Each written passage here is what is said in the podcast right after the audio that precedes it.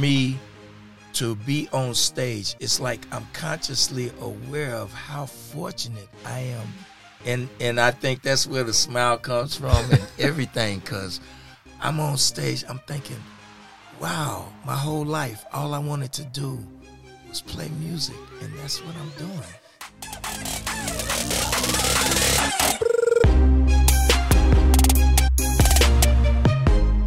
Hey, y'all, and welcome to Guild Stories, the podcast where every person has a story, and it's the stories that connect us all. I'm Justin Ricklefs, founder and CEO of Guild Content, husband to Brooke, and father of five young people. And I'm joined today by my lovely co host, who happens to be my wife as well. Hey guys, I'm Brooke, owner of Reclaim the Home, Justin's wife and mother of five. We're so grateful you're here. This podcast is a place where we'll explore the stories of hustlers, dreamers, and doers who are going for it by pursuing meaningful work and living life with purpose. Welcome to Guild Stories. Cool. So today's story is super incredible. We're joined today by a man who was, I think, man, like born to make people smile. he's an entertainer, he's a singer, he's a musician, a storyteller, a tap dancer. Uh, he's a true legend in the music scene, and we are like super, super, super honored to be in his presence for this time. Uh, Lonnie McFadden joins us today. Lonnie, your rep- reputation precedes you, man, and we're honored to spend some time with you. So, welcome to the show. Wow. I don't. uh, maybe you ought to turn it off now. I don't know if, if it's going to get any better than that. But thank you for for the kind words. I mean, that's wow. okay. Lonnie, we're so excited to be with you today. I, I think we're going to smile and laugh a lot. I, I, we, we we might laugh a little bit. Can you give our listeners a quick intro? Who are you? Where did you grow up? Um, tell us a little bit about yourself. Well, I am. I'm from here in Kansas City. I born and raised here. Went to Lincoln High School. Um, then I I joined a, a a popular top forty band here in Kansas City and traveled, and then uh, came back, started my own band. Then we traveled more, and and then later on, after that band broke up, my brother and I went back to where we started, which was tap dancing, and we in that that was the birth of the the McFadden brothers, so to speak. And then then we did that until oh my God. Well, we, we still do that every now and then as the McFadden brothers, but I'm mainly out here doing a solo act now. Very cool. That's awesome. So, for those that, that maybe aren't from KC, um, kind of give us like walk us back to those early days, like the jazz scene, and uh, I think your family was kind of one of the pillars in that whole mix. Like, walk us kind of all the way back. I, I mean, even you know, as we were prepping for this conversation, it's like pops, right? Like pops Okay. means something in, in the community. Yeah, well, okay, we're going going. I was Going way back. how far back. Yeah, Let's go way back, man. Yeah. Well, I do what I do because he did the things he did. That's that's that's a very honest statement. I um, okay, I grew up listening to all the stories because my father had retired from tap dancing when he was raising us, but he used to perform with Count Basie, Jay McShann. He even performed. This is something I just found. I got some scrapbooks over there that I'm just starting to go through all this old stuff. Awesome. But he used to even perform with Bennie Moten, which is that's the beginning of Kansas City jazz. That's before Count Basie and Jay McShann. Mm-hmm. That's so the three the three pillars when you think of big bands that that created Kansas City jazz, my father has performed with all of them. He knew them, so he knew all these great jazz musicians. So I grew up hearing about Dinah Washington, who was my mom and dad's personal friend. Charlie Parker was out. I, okay, I'll tell you one brief story about Charlie Parker. That, It doesn't even have to be brief, man. nobody We got else- all day. Nobody else knows unless they know my dad. It, it's like when my father was dating my mom. He used to have he used to have this convertible, and uh, everybody knew Charlie Parker would be in the park practicing. Back back then, it was it was called they used to call it Paseo Park. That's what we call Parade Park now. Okay, and, yeah. and so and and all the guys in the hood back then, it was like between 18th Street and 12th Street. You know, in that in that Yeah. section, what we call the jet. Anyway, he he he uh, was getting ready to go pick up my mom, and uh, he stopped by and hit, and picked up Charlie Parker while he was out there practicing because him and Bird were real good friends. Jeez. So you so here's I mean, and I I love this every time I think about it because my dad, man, he was he was always an entertainer. I'm pretty quiet during the day. My dad was always on. And and so so here here you got a guy riding around in a convertible with Charlie Parker playing in the back seat and his girlfriend in the front, and they're right. right. and so you know, and and I used to hear about all this kind of stuff, these these things like this that my dad used to do, you know, because. He, he was just that kind of guy. And and all of his friends used to tease him about that. When i was growing up they you know the old guys they get together and be on the porch drinking beer and talking hey jimmy you remember? And so i heard that that story about the charlie parker thing quite a bit because they they they used to shake their heads and say oh man jimmy. But okay so that's, That's awesome. that's it. So when i was growing up i grew up in in the time of like the Beatles and James Brown and all that. So we had my my brother and I we wanted to listen to that, but I was always always hearing Dinah Washington, uh, Nat Cole, Count Basie, Erroll Garner, uh, Charlie Parker. That's the stuff that my mom and dad would be listening to, and they had all these stories. So, mind you, growing up like that.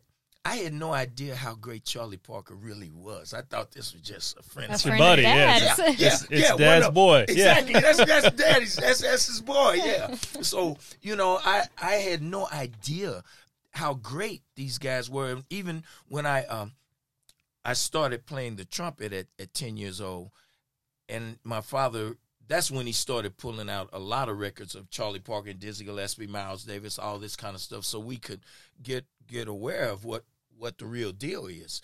And I knew that I liked the way Charlie Parker played, and I knew that Ronald just was trying to to emulate every note that he hit uh, on his saxophone. But And Ronald's your brother. Ronald's right? my brother. Okay. Yeah, yeah. Is exactly. he younger or older than, than you? I'm not gonna tell you. You got it, got it, got it. That means younger. Ouch. okay, Brooke. She keeps it honest, man. It's all right, but she's right. Ronald's younger than me, and and uh, so when we were growing up, uh, I and this is something that I try to talk about on stage a lot because I don't know if the people here in Kansas City really realize how rich our jazz heritage is and how important it is to to our identity when you talk worldwide. And when I go to Japan, when I go to Paris, when I go uh, anywhere, uh, Iceland, doesn't matter. If you mention you're from Kansas City, you know, I would imagine most people here think, well, we got the Chiefs, we got the yeah, we got the Chiefs and we got the Royals, but the heart and soul of Kansas City is the Jazz, without without question. When and and I, I I'm so thankful that my father told me all these stories because the first time that Ronald and I went to Europe, especially Paris, more so than any place, they would have been telling me about my neighborhood and about my Wow. history because they didn't teach it in school. They didn't teach, you know, like I, I guess by the time I went to high school, they started talk. They started teaching uh, African American history or whatever. When I was going to school, it wasn't none of that. Mm. And so it's like my father was my educator as far as the history, as far as Kansas City. He would drive us around, and all these places were torn down, of course. But he told us about the Cherry Blossom and the Grand Terrace in Chicago, and and he told us about the Reno Club and the Hey Hey Club and all these places that he used to play it with with Count Basie and stuff. And like I said, like I told you guys, I'm starting to go through all these old scrapbooks, and, and Oh, it's awesome, really, man. It's really pretty cool. But that that's how I grew up. I grew up listening to jazz and stuff and listening to the music of my time, which is probably why I mean you guys have seen me. I I'm I'm all over the place musically. I'll play something by Frank Sinatra, then I'll do something by Mar- Marvin Gaye. You know, but that's who I. That's really who I am. You know, Would you go watch your dad perform? my father had retired from performing by the time that he was raising us. What happened is he wanted us to to know what that life was about. So he taught us how to tap dance at a very early age. The first time that I actually performed, I performed. My father still had connections with different booking agents around here, and he booked us on our first our first paying job. I was seven years old, and he booked us at at this event that was at the Muehlebach Hotel downtown. And so that Oh, was yeah. my first paying gig, and that that ignited everything for me. I mean, we had my mom because my mom, oh god, she was she was a perfect stage mom. I mean, I, I think about how she had us dressed up in these these tuxedo jackets that had sequins like Come them. on, it was man. go. Oh man, we was- Did she on. make this for you? No, and, that, and that's the- okay. Ronald used to talk about this from the stage. She bought this at Penner's Menswear. That's how. and so that that's that, that's another story altogether. I mean, the, no, she bought those at Penner's Menswear, That's great. Wow. and it it, it it it wasn't sequence. It was like this gold shiny kind of material, like almost like iridescent, but it was real shiny. Amazing. Had these big big buttons on it. It was double. Oh, it was. It was perfect for stage. I couldn't imagine who else was buying it, but but but As a seven year old, were you scared? Were you nervous or was it immediate? I love this. both. I was scared, I was nervous, and I loved it because I got paid.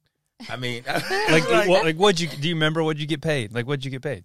fifteen dollars. Amazing. Fifteen dollars. I was seven years old, and this is back in the '60s, and I made fifteen dollars. And back then, what you know, what we used to do, different guys in the neighborhood, when you seven, eight. Well, I guess when I was about ten years old, I started doing this. I started cutting people's grass, and back then, Sure. it wasn't like it is now. Now, I mean, the guy I paid about forty, fifty dollars to get my grass. Back then, the we were making like two dollars or three dollars per yard, and so we get three or four yards, and and, and on a Saturday, and Life's great. life's Yeah, great. So after right. I working all day, I'd have ten bucks, maybe, maybe, mm.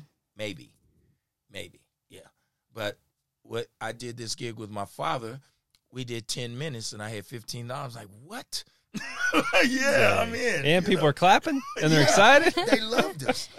And um yeah, so so I between his stories about the old days and being on the road and you know some of this if you know I think of it now it seems like this should have deterred me because he told he didn't he didn't have the best Huh. he he he told us stories about one time they were uh performing on a show with this guy that they befriended but he was a junkie and so one day it, they came home and all of their clothes had been pawned.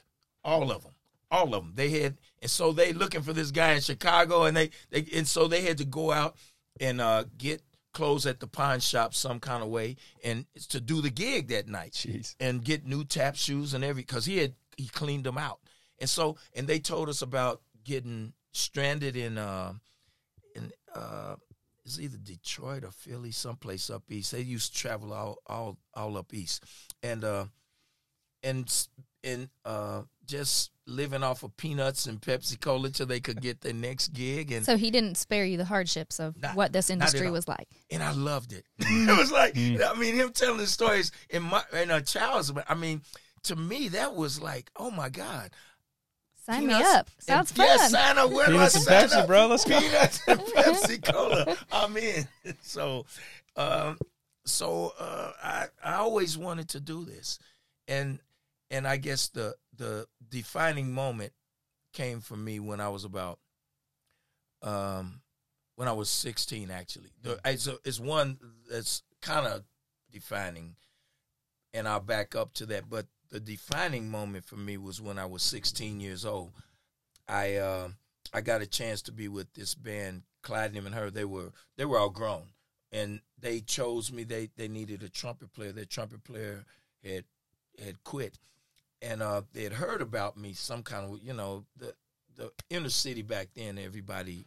I don't know how my name got out. I really don't, because I was just playing at Lincoln High School, but but uh, It wasn't YouTube or TikTok or Instagram. Exactly. right, right. There you go. You know, because exactly. I'm glad you said that because I know a lot of listeners now. They think, well, he prob- they maybe saw a clip on YouTube, but no. If there was no YouTube, there was no cell phones. It was wa- word of mouth. word of mouth. And so, uh, anyway, they heard about me and they they uh, came to my house to audition me, and come to find out it was this guy I knew anyway. I knew him. I just didn't know he was the Clyde of Clyde and him and her. I didn't know that was him, and uh, he he list, he was surprised to know that that was me that they were talking about. And anyway, I did the audition, got with them, and what happened? I used to play baseball, and I had gotten pretty good as a pitcher because mind you, again, I grew up in the inner city, so everybody's just going for it. There was back then, it wasn't nearly as it, three two league and all. It wasn't that Right, organized kind of thing where ten and under, twelve and other. You You play played baseball. the, you played baseball, so if you're ten years old, you might be playing with somebody seventeen, somebody sixteen, and that w- you know. But that's that's the way Just it the was. way it was, yeah. And so by the time I got sixteen from playing with older guys at, all my life, I got pretty good. I mean, that's that's what happens, you know. And and as a pitcher, I could do things that most sixteen year olds couldn't do. I learned how to make the ball dance, you know. And usually, uh, when you're growing up, they tell you don't do that because it your your uh, arms and ligaments and or whatever you call it tendons Yeah, and things yeah. haven't developed enough to be doing that kind of stuff where I was so for some reason this this coach out in Overland Park they it, it was a traveling team out in Overland Park. And again it was very segregated back then. So mm. yeah, so this wasn't happening. This guy he had heard about me and he wanted to to see me. So he came to our baseball practice where we by then we were in an actual league. We, we were where, where the 16 year olds played with 16 and under and then the 18 and under. I was in a real league by then and and uh so he he him and this group of guys were standing behind the catcher and and i could just hear him saying wow look at that. What? You know i because i didn't know if they were going to choose me. I i was just it's just another day playing baseball to me. Yeah. and they just wanted to see me pitch doing my warm-ups. And and they they asked me about different balls and i you know a, a- Give it to him. yeah, I give it to him a knuckleball, a knuckleball curve, a slider, and I and I was thumping. I was, and but I wasn't the only one that could do that in my neighborhood, but I was the one they heard about, and so I'm doing all this, and then they liked me. Hmm. They they were talking to my parents about me coming out to Overland Park practicing with them. And they said we do a little traveling, and so this was the fork in the road for me because I had just got with this band, Clyde and him and her, and I realized And you're 16 at 16 this point? years old. 16 years old. Yeah.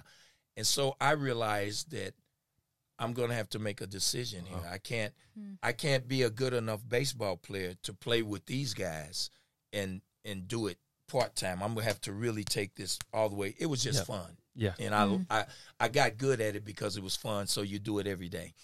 And same thing with music. I Hmm. got to a certain point because I liked it and I did it every day. Now it's time to I get have serious. choices. Yeah. Yeah. It's, and so I quit playing baseball and and uh, that was that was the beginning of me me committing to playing the trumpet because school was going to start in about three months and I didn't go. Hmm. I went on the road with these Wow. guys. Really? So yeah, And your parents were for this. They said, "Yep." do they it. they they understood that I I had three siblings, just four of us. But they understood that for me it was the right choice. And they were right. I, I think about that now if my parents would have stopped me, I'd have probably been in a lot of trouble. See, I grew up in a really rough neighborhood. And uh, most of the people that I grew up with No, It's okay, not here today. not here today. Mm. Not here today. So And music, so- in a sense, and entertaining saved you. It did. It Mm. it truly did. And because you know I I was at that age where I was starting to to be you know when you're 16 that's an interesting time in any anybody's For life. sure. But when you are in the inner city and you got drugs and you got gangs and and violence and things like that around you, it's interesting in other ways because you you know things. Man. I mean, I saw a lot a lot of things happen at Lincoln High School that that you know it was it was an interesting place. It well, was- and some kids don't have the choice. Do I choose music? Do I choose baseball? Um, they Yeah. don't. They don't have the opportunity. So what do you choose? You choose what's there. That's it. That's it. And so with you're you're absolutely right.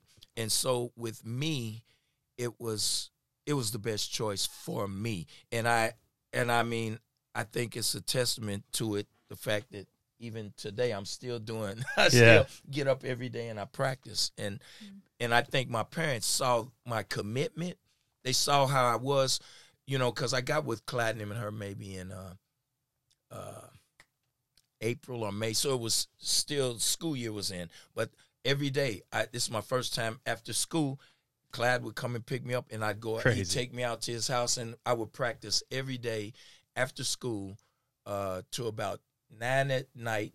So from about four to nine every night, and then he'd bring me home, and I'd get up, go to school the next day, and do the same thing. This went on every week until I got good enough for them to start, and so I started doing gigs with them, and and I I was still practicing because this this the it was the reason they were as good as they were. They, Sure. we used to practice every day, and uh, and so so much and so that one time because I was playing the wrong. I never had any teachers. I taught. I'm basically a self-taught trumpet player. Really? So with with trumpet more so than most instruments, it's it's a lot of things you can bad habits you can do that will de- be detrimental to your your uh, career.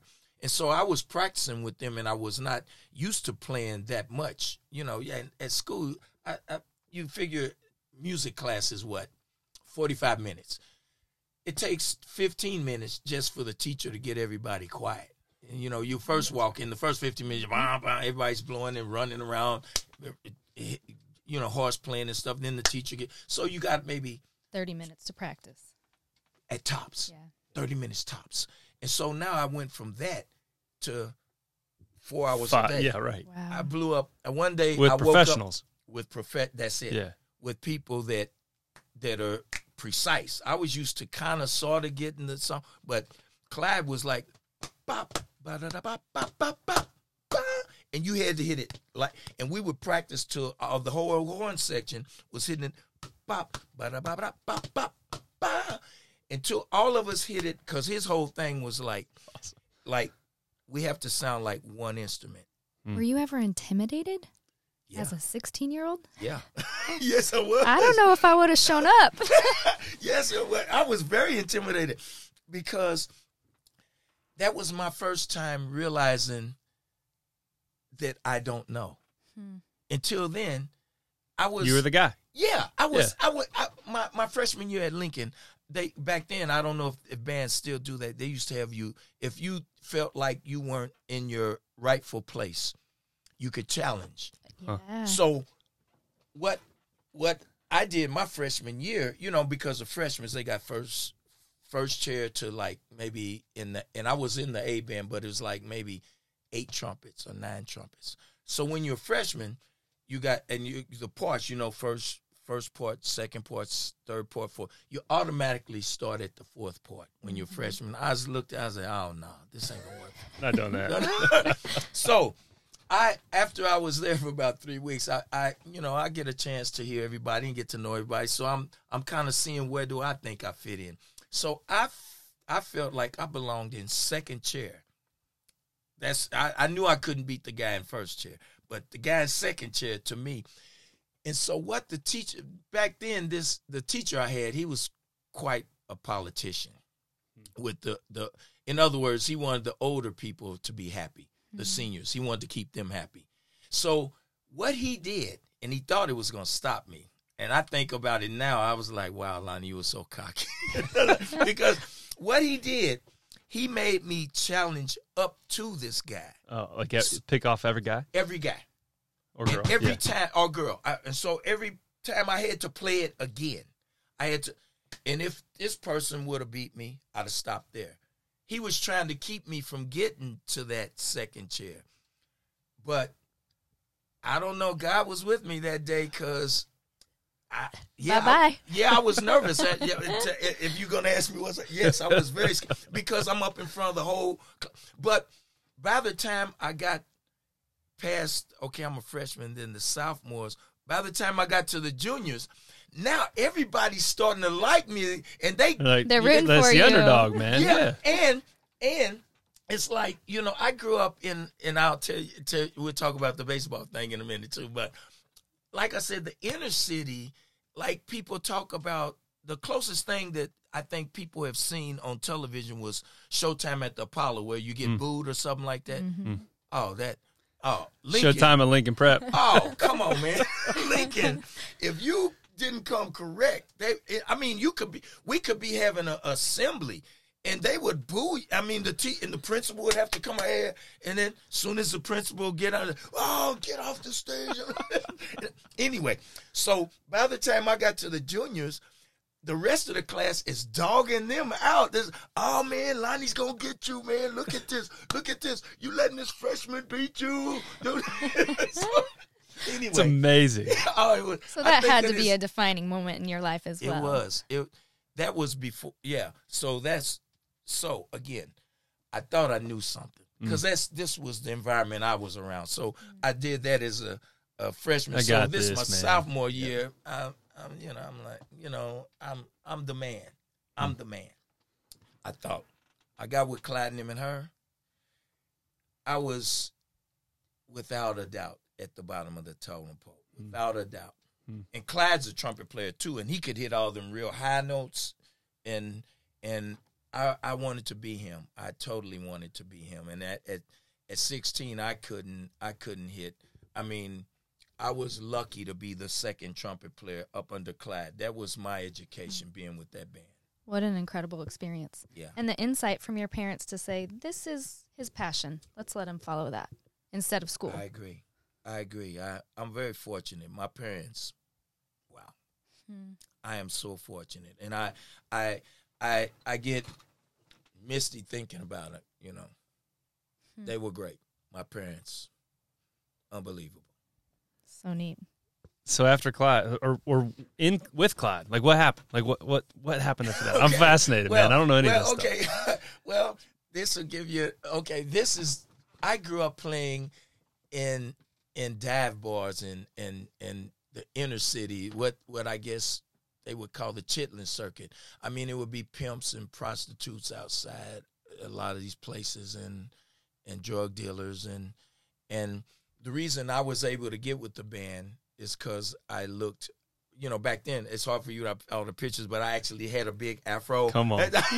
Bring it back, Lonnie. and I, you know, and I was starting to grow facial hair, so You looked older than you were. I looked older than I was, and so they were able to get me. And nobody questioned when we go to because we were playing in Wichita and and uh, Topeka, Des Moines, Iowa. Uh, Rock Island, Illinois. I remember, so it's mainly here in the Midwest at first, and then after we got good enough, the band because Clyde was re re putting the band together, and so we playing in this little black chitlin circuit. It's this this booking agent that used to book us and maybe about five different bands, but we were one of the top bands he was booking, and so Clyde told him that we want to get out to L.A. And so this booking agent started gradually booking us different places that got. So I went to Colorado and and Seattle, Washington, and we. Oh God, I can't even think of all the little cities, but all in all these cities, basically it's the same kind of place. You know, it's it's like these black clubs that that uh, were open till like two and three in the morning, and I was a kid, but nobody knew I was a kid. This you is the know? afro. Yeah, yeah, yeah. I had the afro, and I, I, my mannerisms. I'm, you know, I was cocky, and I, I thought I was cool. You know, I look, look. I think of it now. I'm like, God, you were such a goofy. So, d how did you get to these places? Did you have a van or a bus or? Great question. That's that's an adventure. Private itself. jet. Oh, there you go.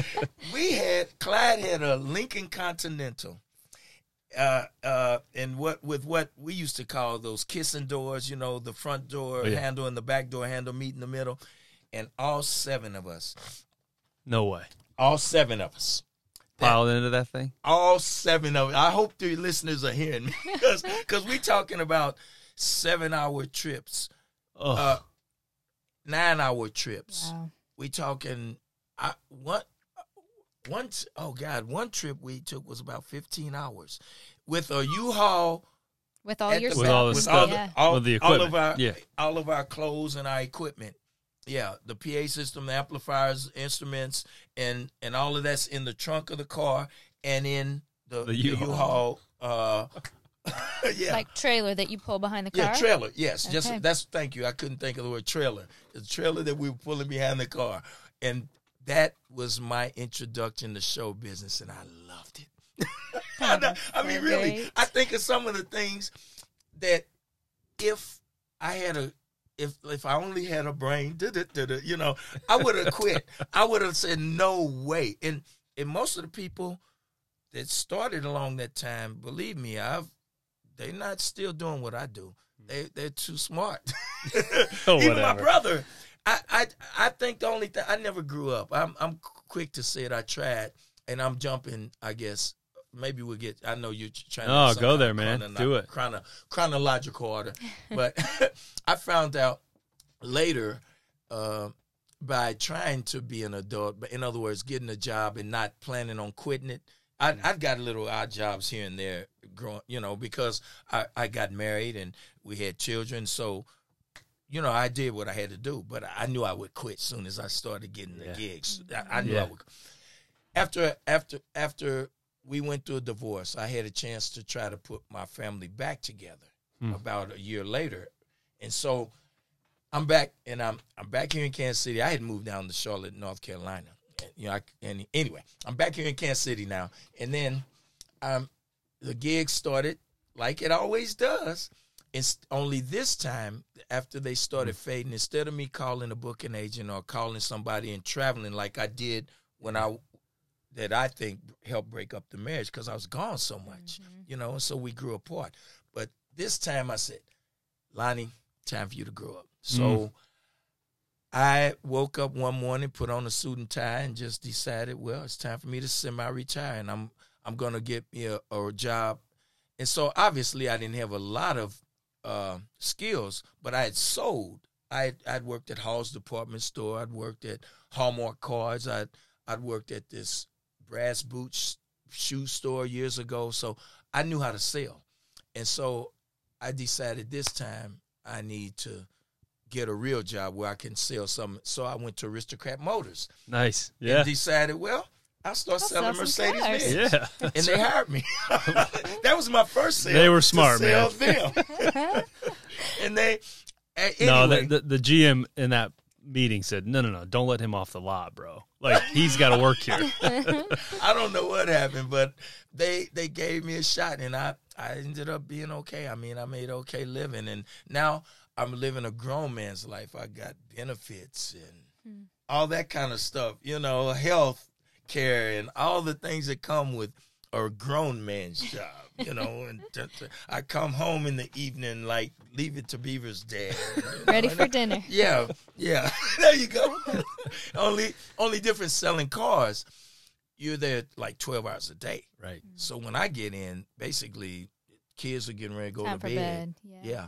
Anyway, so I did this after Aristocrat. I, I went to the Acura Place, and then this guy that that knew me from Aristocrat told me that that I would do better at the Honda place because the economy was changing. Hmm. People weren't spending as much on buying. This is when roughly. cars. This in the This is in the nineties. okay, okay. No, no. What am I talking about? no, this is the the like 2002, 2003, Okay. 2004. Okay. Yeah. Nice. Yeah. Nice. Some yeah, I'm I'm tripping. Okay. So so it was so I was doing that and the economy was changing. So he talked me into coming over to uh the Honda place. So I was out in Independence Honda and, and I was doing I was doing the dance. I was doing my thing. But now this is like we tried and Mm. it just didn't work. So by now I'm in my own apartment and the kids are with me. Sometimes they're with her, sometimes and then and uh one day I realized that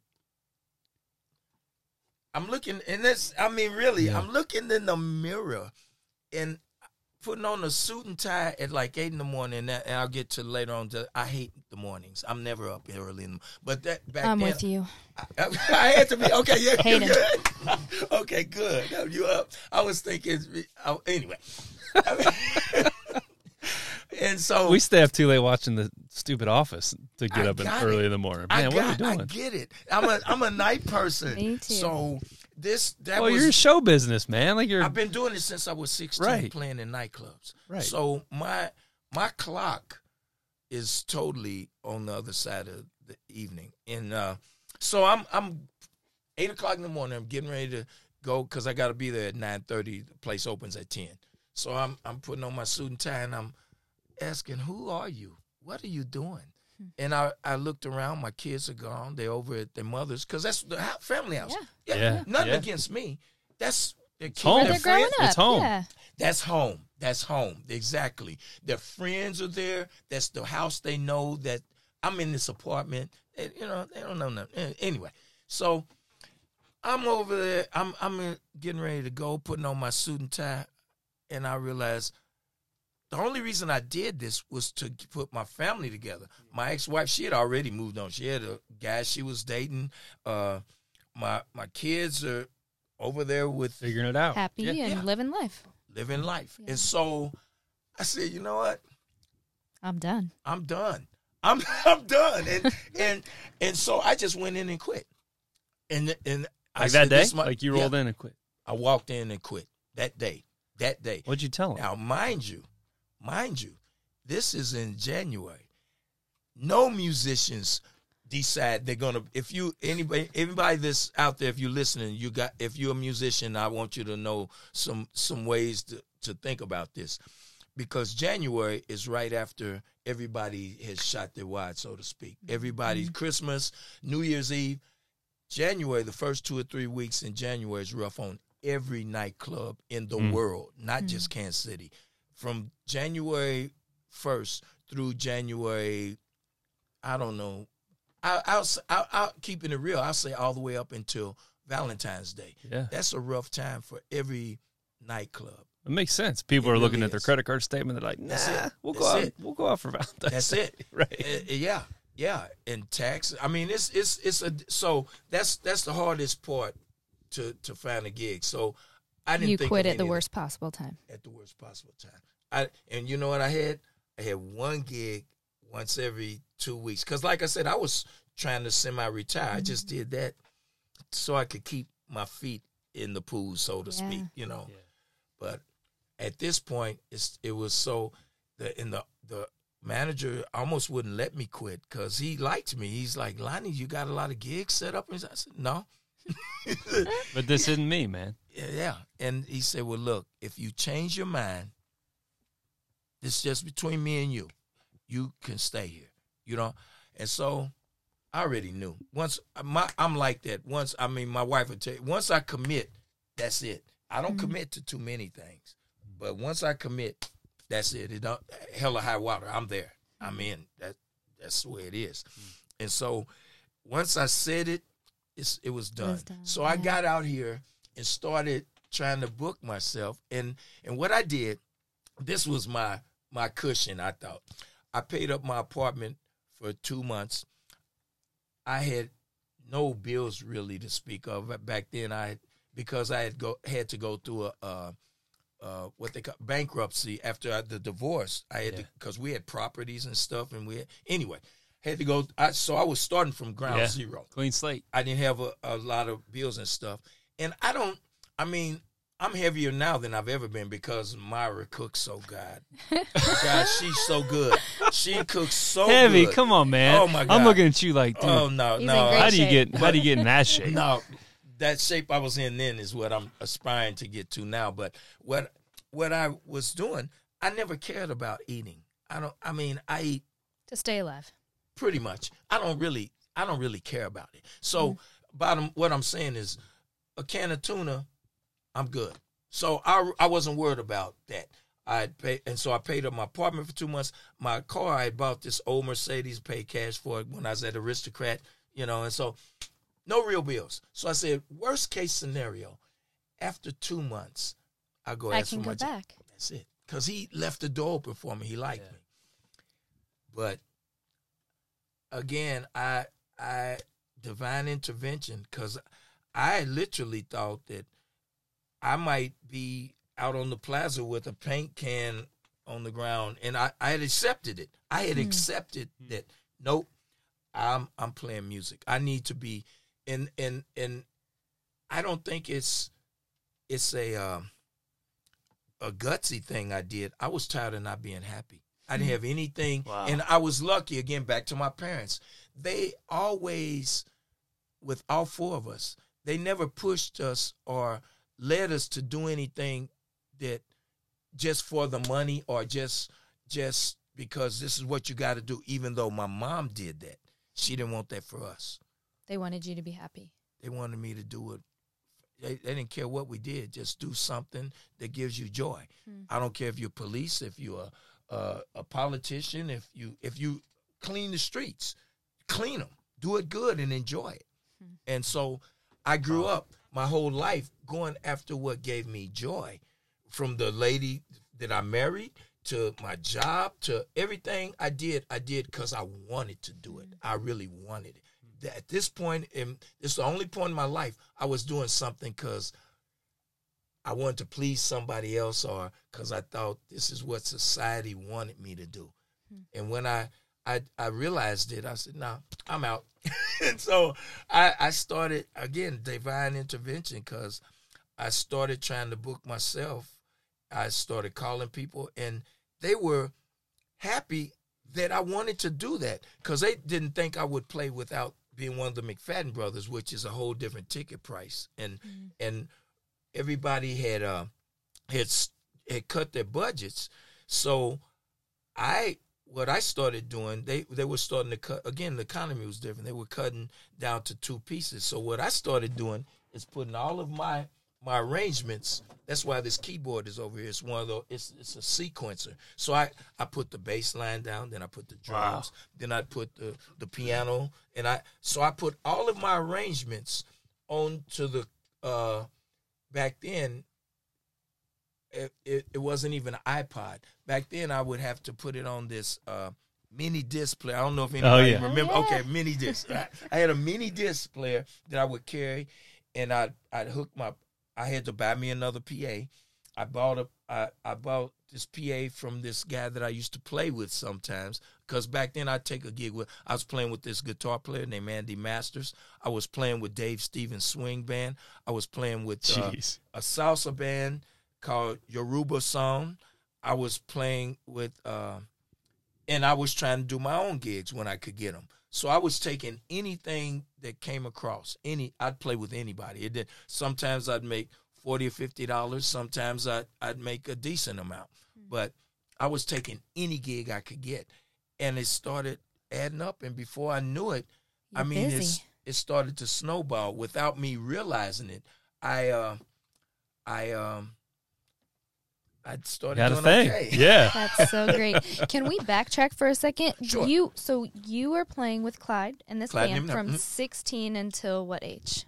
17 and a half. I came back and started my own band, Lonnie and the Band, when I was a year later because I missed being with Ronald. Yeah, me and Ronald had done everything together. It's like when we were playing baseball, Ronald could play all the positions, but in order for me to practice pitching, he would catch for me. Hmm. So we played on the, the baseball team after I got so I could hit hit the ball real good. I, I was a power hitter. Ronald could hit anybody's pitching, maybe from years of of catching from me. He was used to seeing the ball dance, and uh, no pitcher in this city that it was our age could strike Ronald out. Ronald would always get on base. He'd always get a hit off everybody. So with that being the case, Ronald was the leadoff man. I was the cleanup man. And so when we played music, he played alto saxophone. I played trumpet. We it was like Bird and Diz, you know. And so it's like we were always partners Together, Always, yeah. always. So this this time I left home with Clyde. I think the the last time I left was right before Christmas, and I hadn't seen Ronald or my family. It's the first time I'd been away from home this long till about July Wow. Goodness. is when I quit. Yeah, And you're not FaceTiming them from the hotel. there you go. like, See, you there's got no, but yeah, like in the context of that day, like you all were, you got. you were gone. Like you I were was gone. gone. Yeah. I was gone. So and and we were not making a lot of money. So for me to make that long distance call on Sunday, I had to talk to everybody, my brothers and sisters, my mom and dad. Hustle, hey, how hustle, you doing? hustle. Yeah, love you. Yeah, yeah, yeah. Because the cl- the meter's running, and my parents didn't have a lot of money. money, and I and I'm putting I'm on a payphone putting in quarters and stuff, you know. So maybe I got three dollars. Eh, once that three dollars clicks out, I'm out. Yeah. So that that was my communication back then with my family. Yeah, I'm glad you brought that up because I know, you know, today's listeners they don't know nothing about that. Mm-hmm. but I was on a payphone, and that was my my commute. So I was writing. I don't know if people still do that. I was writing letters. I used to write Okay. letters and postcards all the time. I mean, yeah, to my grandmother and and my parents and and people I went to school with. I didn't have a, a girlfriend, but I had girls that I liked, and I'd write them, write them letters. You know, So, So I'm in did, LA. I'm in Seattle. yeah, Right, exactly. right. That's what was right, happening. right. Yeah. when did uh, the birth of McFadden Brothers happen? Well, Lonnie and the band went on from uh, 73 to 83. I got married Wow. in 80. No, 72 to 82. Okay. That's 70, uh, 10 years. Okay. And uh, basically, what happened is everybody's growing up. You know, we started, all of us were 16, 17 years old. We get out of school. The first gig we get, we go away to Japan. You know, first real gig. We, we, I mean, we had played in little clubs around here, again, in the black district, because it was so segregated back then. We couldn't even play on the plaza. Are you kidding me? See what I mean? That's Gosh. it's a whole different time. It, it- it was it was it was totally different, totally different. And and believe me, I had you know it wasn't the musicians. I had a lot of white friends that were were one of my best friends was a guy named Pat Morris. He was a trumpet player. I met him at Penn Valley. Uh, again, it's It's just it's interesting. It's interesting because even though I had dropped out of high school, the the band director heard me play, and he he was get, he was pulling strings, getting me a full ride over there To go to school. to go to school To be part of that, yeah. to be part of the band. They, and so I, I I met Pat Morrissey during that time, and so we got to be friends. And Pat even tried to get me booked. He was with the band, and he said, "Man, you guys." He he would hear my band. He's You're like, killing "Man, it." Yeah, You're so much better. he he loved us. He because we were smaller. We Pat Morrissey's band. I think it was it was like Tower Power. It was it was like maybe eleven of them. My band it was seven of us, and we were killing it. And he was like, "Oh my god." He used to come and listen to us practice. And so when his band they were playing at this place at back then it was called Seville Square. It was on Plaza, and uh, they were playing. And he tried to get us booked there. They would not book Man, us. how sad. And Pat did. He didn't get it. You know, I And this I is the lived with it. 70s? This was in yes, the seventies, back in the seventies. So uh even though going to Japan was glamorous, it was a saving grace for us. We go over there for four months out of the year, and that was the biggest paycheck that we were getting. The whole year, yeah. Playing playing in the little nightclubs here in the in the inner city, you know, nobody had any money. You know, you, you you're dealing with a whole different economic situation. You know. Well, so it, it, we're fortunate. We're sitting in your studio, man, and like we're we're looking around. And like I see the Satchel Paige, KC Monarchs bobblehead, and the Rat Pack poster, and like, like, dude, you live through this really like um, tragic time of our country's history in, in a lot of senses. Like the fact that this band from KC playing at 18th and Vine in that neighborhood can't go to 47th and Jefferson, but they can go to freaking Japan to play. Yeah. Mm. Like that's just Yes. heartbreaking, man. Yeah, it's It's tough. it's it was different. It was different, and and it made a lot of people. I mean, I've even had people interview me like you guys are doing. They ask me, "Why am I not bitter?" And I'm just I don't know why. I Huh. think I'm I'm just happy about life. I'm happy about now, Hmm. and and I think I think what it did for me is it made me appreciate moments like this and friends like you guys and stuff that I can do now. It's like I don't Wow. take anything for granted. I'm Wow. pretty thankful. And even Myra's like, yeah, she'll she'll get on me about a lot of things, but she uh, said, no, he's he's really his gratitude is real. And for our viewers who don't know, Myra's your wife. Yeah, Myra, Reverend Reverend, Reverend My- Myra. That's right. she can bring it too, man. yes, she can. And cook, apparently. Yeah. Oh God, that's that's my Achilles heel. yeah, she can cook. That's awesome. So tell us how tap dancing became part of entertaining for you. It started out with the trumpet, and then you and your brother travel and you're in a band together. hmm How does tap dancing come on the scene? Well, I like I said, I grew up in the inner city at Lincoln High School. The only vision I had of a tap dancer was my father. He's the only guy. He's that's who taught us. So I didn't know that most people thought. It, and it still goes on now. I see stuff on the internet that, that we have to deal with. It's like most people thought that if you're a tap dancer, you are a sissy. Yes, for Huh. girls. Huh. Mm-hmm. You can't be a dancer and be masculine. You can't be a man and da- so I didn't know that. I had no idea. I mean, my dad was one of the most masculine people still to me on this planet, and he was a tap dancer. And his friends that were tap, none of them, you know. Anyway, so by the time I got to Lincoln, different people started teasing me about it, hmm. and I wanted the girls to like me, so I stopped. You're completely like, tap, stopped. what tap dancer? No. Yeah, exactly. And I, I really did that. I, I remember a friend of mine was talking one time, telling people, "say, Yeah, Lonnie, I did. Did you tell tell so and so about how you and Ronald were tap dance, were doing that tap?" And everybody's laughing. I said, "Yeah, right, tap dance." we don't do that stuff. Yeah, yeah. What are you talking about? You know, and I totally, totally Denied walked away all. from it. Yeah, Wow. I did. I so we had been playing, taking piano lessons from time we were five.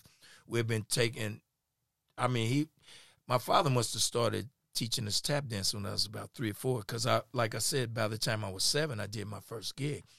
So by the time I was getting ready to go to Lincoln, was at like maybe twelve years old. You go to Lincoln Junior, junior high school.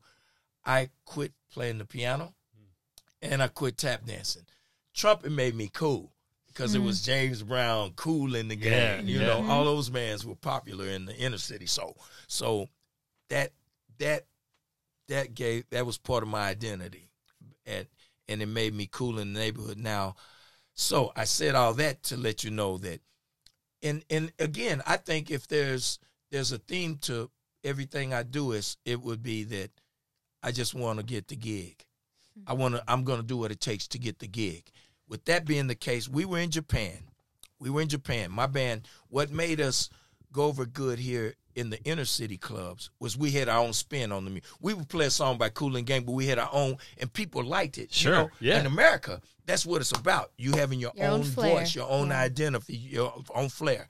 So that's what set us apart in the inner city and at the clubs we were playing at. That that was a strength over there because they couldn't understand English, but they they they could mimic the the, music. records. Huh. So they'd be out there, Saturday Night Fever night. They can't even speak English, but they But can they know sing the the, words words. to Saturday Night Fever and to the song. So you got to deliver it just like that. just like Yeah, that. yeah. We didn't. We were playing it our own way. And so we would we the part that and so people were getting thrown, they'd be on the dance floor like and so we were starting to bomb. And hmm. and so one day Ronald said we were we were trying to figure it out because we were starting to water the songs down and nobody in the band was liking it. None of us. And so one day we're at practice and I was trying to figure out how to do this one song. And then Ronald said, What if we did this? It's a part of this tap dance my father showed us called the Tacit. Because by then we started doing choreography and stuff like that, you get being very visual because that could relate. We want hmm. we were trying to figure anything that would make us relate. They were used to looking at the Chi-Lites on TV, used to looking at the stylistics on TV, the dramatics on TV. So when we started doing these dance moves, it They made can them- relate. Yeah. and so That's awesome. that's it. Hmm. And that's when we started in Japan. We started doing choreography. And Ronald mentioned, said, what if we just put this this tacit in in there? And we, even though we hadn't, hadn't tap danced since we were like eleven and twelve, we'd done it so much. Like We riding a bike. That's it. Yeah. We knew how to do that. I mean, we the the the routines we knew, we knew them, and so now, mind you, this is the uh seventies, so we got on platform shoes and all this, yeah. Gosh. So it wasn't no tap shoes, and we couldn't even fit shoes in Japan. So even if we wanted to buy tap shoes over there, we couldn't. We, uh, if you wear a size 10 and a half, you are back. Maybe it's gi- different now because I giant, see young, yeah. yeah, I see younger Japanese guys that, that are bigger than me. A lot of them, but back then it was like old school Japan. Everybody, you see a guy that was five ten, he was tall. Huh. you six foot was almost out of the question. Mm-hmm. It was very rare, and so so me wearing a size 10 and a half, like they start laughing. I walk into a shoe store. They just, no, no, no, no, no, no, this guy, no, no, no, no, be good, too big, too big, you know. And so, anyway, so we're in platform shoes. We put the mics on the floor, and they loved it. Huh. We went from being a band that the the they don't know if they're gonna keep us the whole four months to being like, bam, Sign them up. Let's go. yeah. Yeah. The people loved us. So we became the band with the tap dancers. And and then that again, that so uh, you asked about the tap how they get that's how we started tap dancing again. And then that set you apart from other bands, I'm sure, when you came back to the That's it. States. That's it. Mm. Again, that added that added to what we could do here in Kansas City. And so uh, while that was going on, Ronald started really getting good at tap dancing. He st- I was the leader of the band. I just again, I'm just doing what whatever's gonna make our band better. That's all I was doing. Ronald had more spare time than me and more of a free mind, and he started going talking to my dad's old friends and started um looking up different tap dancers online. Uh, What I was on, excuse me, online. You're right. I wish at the library. He'd go to the library and see these old clips of different tap dancers. And this one friend of my father's, he hadn't danced in probably 30 years. And Ronald, my father said, "Look, man, you know, just just get him a bottle of wine and go over there talk to him, see if he'll teach you something." And this guy, he wouldn't. He just wouldn't do it. And then after he started getting a little juiced up, and Ronald kept talking to him, he said, "Yeah, man, we'll try it." He said, "I remember Jamie." And he started. Then he started remembering. Hey, Jamie, remember when we do in Detroit? We and he started doing. And Ronald's trying to to learn this stuff, and so Ronald started hanging with this old dude all the time. You know, learning it. And so Just picking up steps. yeah, learning. Yeah, yeah, picking it up as he goes along, and he's mm. studying stuff at the library. And so Ronald got good. So when but when the band broke up, Ronald is the reason we were able to start the McFadden Brothers because he had got his tap dancing chops up to a level where he could dance. I I couldn't do anything but the same routines I did when I was seven, eight years old. Yeah. I yeah. could do that. But ad lib and just dancing, oh no, I couldn't do any of that. I couldn't. I all the stuff you guys see. Oh, that's because I had to go back and shit. So now the bands broke up. I got me a job selling shoes out on the plaza, and and I by now I'm married. I got two kids, uh, and so every day after I'd get through uh, with my job out on the plaza, I used to go down because Ronald was still staying with my mom and dad. My dad had built not it wasn't a studio like this, but he had he had built this this part of the basement where we had this wood floor where, for us to, To practice. practice. tap dancing. And so I'd go over there, and Ronald would show me a new That's great. technique, and I'd work on it till about eleven o'clock at night, and then come home and do it again. And so Wow. I learned how to tap dance, and so we started putting this stuff together. And then the first gig we did, Oleta Adams hired us to be a dancer. She wanted some tap Dang. dancers, and this booking agent remembered us from when I had Lonnie in the band, and it was timing was great. It was great because all he wanted was me and Ron. He didn't want the band Yeah. and I, I thought that was gonna be a deal breaker. When I when he called me, I said, uh, "The band's broke." He said, "Oh my God, that's Good. great, Perfect. perfect." Just want yeah. you two, man. Yeah, that's all I wanted. is You and Ronald. and anyway, and that was the beginning. That was the beginning of the McFadden brothers, and um, yeah, yeah. So, and and I'm gonna back up even one more because on that theme of doing what it takes to keep the gig, Mm. the only reason I sing is because when I was with Clyde, I just wanted to play the trumpet. That's the only thing I that I wanted to do. One day, Clyde was, you know, I knew I could, would have to sing background, but I could hear harmony. It's no problem. But one day he came to practice. He said, "Lonnie, this is your song." I said, "No, I'm not singing." He said, "You're not singing." I said, "No, man, I'm I'm I'm not gonna do it." He said, "Well." If you want to be in the band, I was like, oh, Yeah, I'm in, man. oh yeah, Uh, I can sing. yeah. It's, I was so shy. I know it's probably hard to imagine now. I was so shy and so afraid singing. What I used to do, uh, it, it's this song. I forget the name of the the group, but it's this song goes, "I'm an ever rolling wheel, ba-doom, without a destination real." Ba, ba, ba. Yeah, uh, uh, got me going in circles. That's the first song I ever. I would be on stage with the microphone and standing like this, holding my trumpet. I'm an ever. so, so, I So no one could the really see you. You couldn't. nobody. So, and I was because I was trying to look cool, and so I I draped my head. Like it's- I'm an ever rolling. And but the fact of the matter was, I was scared to death, Uh-huh. and that's what made me start singing. So by the time I started my band, I was already trying to. I I was terrible. I'm sure. I, matter of fact, only reason that I'm not ashamed trying to sing now is because people told me they like it. Hmm. And again, I just want to keep the gig. So if you all like it, I'm doing it. Yeah, I'm yeah. doing it. But man, I think it I think it applies to so much. I'm sitting here like with this deep connection about running our business. It's like I'll do whatever it takes to keep the client. I'll do. Uh, y- oh, you want us to help you do this? You want us to make a video? You want us to That's make a graphic? Like, uh, We'll sure. figure it out. yeah, and and That's it. yeah, man, like it just it connects deep with me. So I appreciate That's that's it. you sharing that. That's that's that's Mm. who I am. That's that's who you have to be. I think if you're a small business and you're trying to get to the next Yeah. step. I remember one of the reasons that Ronald books the McFadden brothers is because he's got standards. I mean, really. I, I, I, Lonnie, I you're like, we'll do anything you want. hey, no is not part of my vocabulary. It's like I remember I booked us on one thing and did and Ronald was like, Did you tell him we don't play dance music? I said, No. He said, Well, did you tell him we don't do I said, You know what? You start booking us. Because Otherwise. if they ask me, It's a yes. it's a yes every time. And so I just Sounds started like me and booking Brooke like, no, and I'm like, yeah, yeah, I mean, I think it, we could probably figure it out. yeah, I have no standards. I'll do it. If if if it's a pay, if it's a check attached to it, I'm your guy. I'm your guy.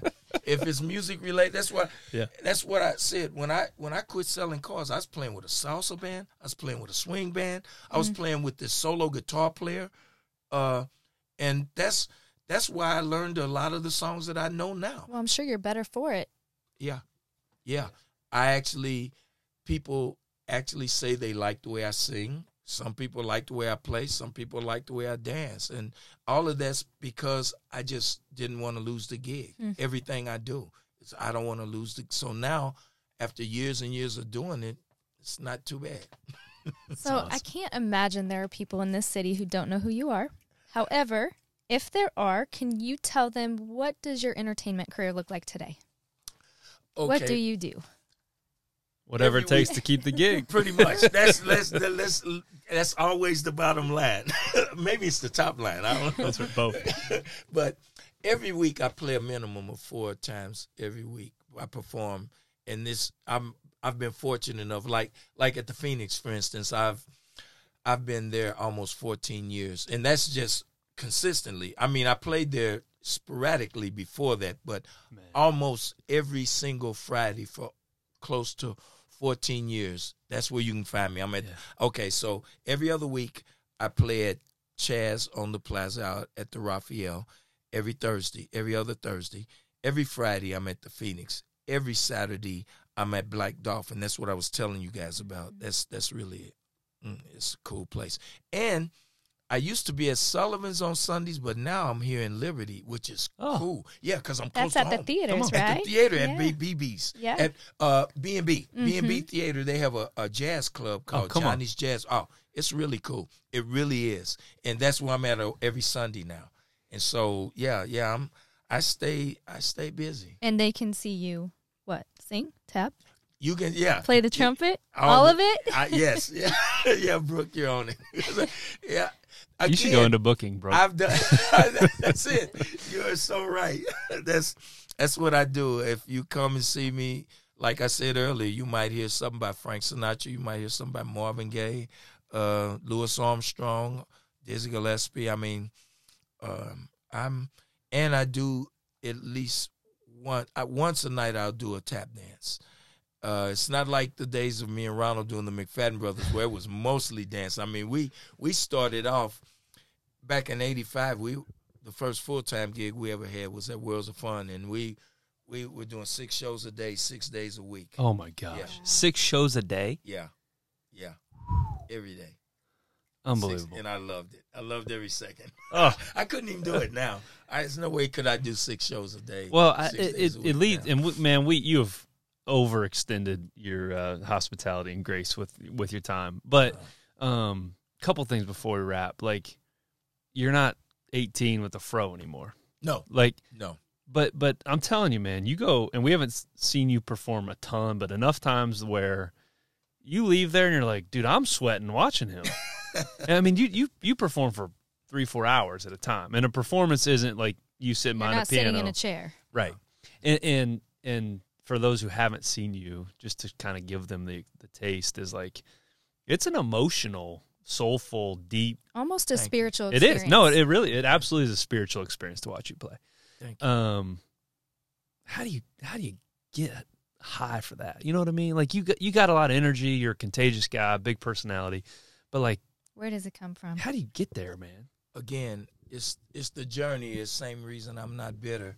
I think that I'm so thankful that I can do it. Cause like I said, I didn't know when I quit selling cars if I was gonna be able to make a living. So for me to be on stage, it's like I'm consciously aware of how fortunate I am. Mm. And and I think that's where the smile comes from and everything, cause I'm on stage, I'm thinking, wow, my whole life, all I wanted to do was play music, and that's what I'm doing. It's really cool. So good. Wow. It's so good.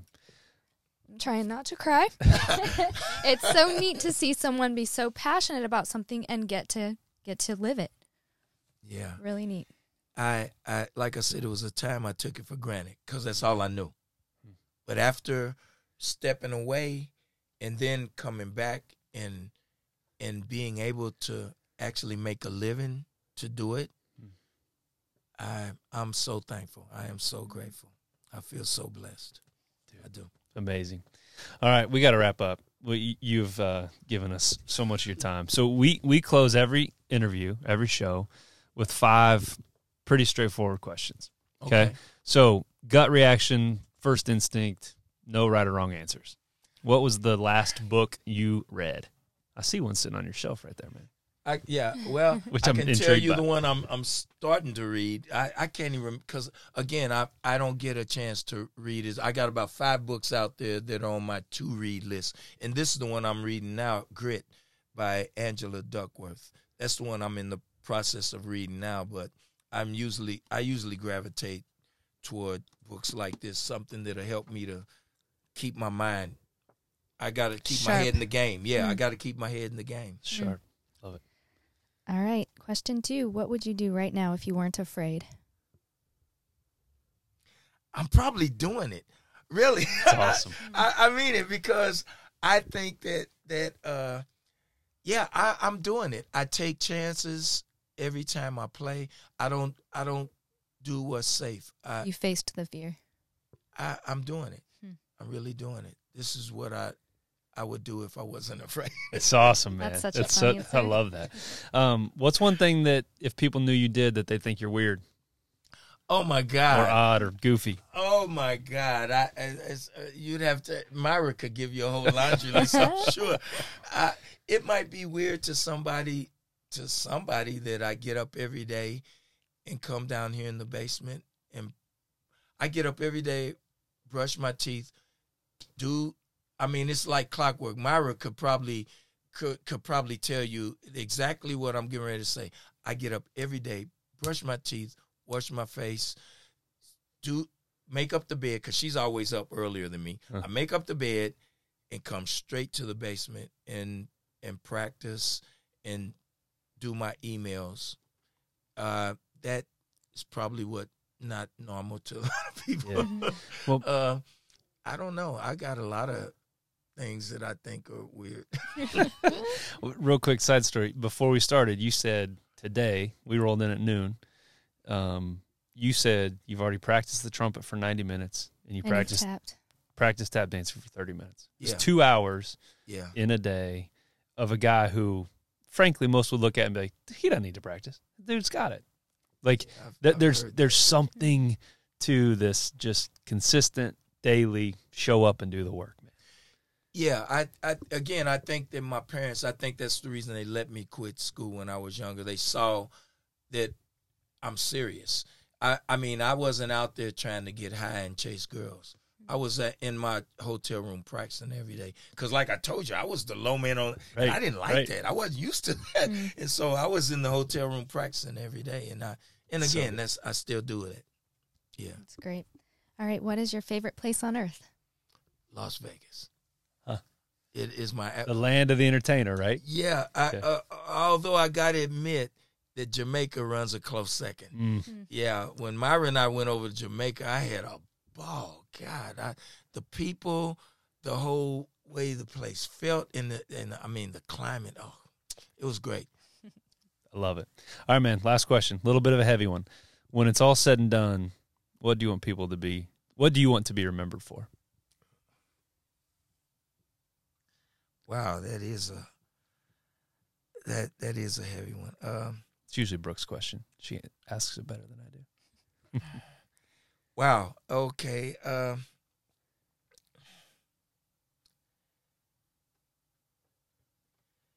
that that uh whatever he loved, he loved all the way. What I guess that's it. Yeah. Man, you can just feel feel the depth there, man. I love Yeah. it. Okay, on a lighter note, so we're not all crying through the rest of this interview. Um, where can people follow along, man? Like, where can they find out about the shows? www.lonniemcfadden.com. L O N N I E M C F A D D E N dot com. And that's You could do radio voice. We need some help with some voiceovers for commercials for our clients, bro. You in? I still do I do that too. I, like I said, whatever if the phone rings and it's a check attached, I, I'm in. I, I, you all have heard me and didn't even know it was me.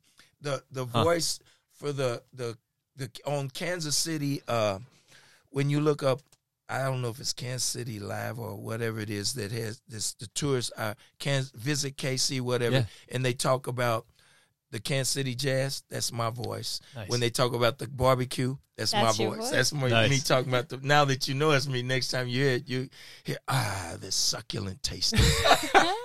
the smooth sound. I can't even do it. I can't even pretend to do it.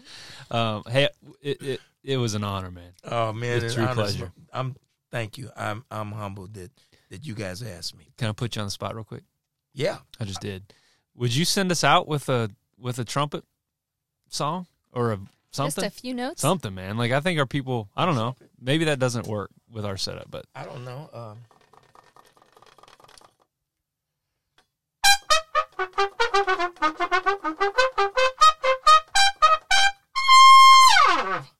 that's the uh, Come beginning to West End Blues.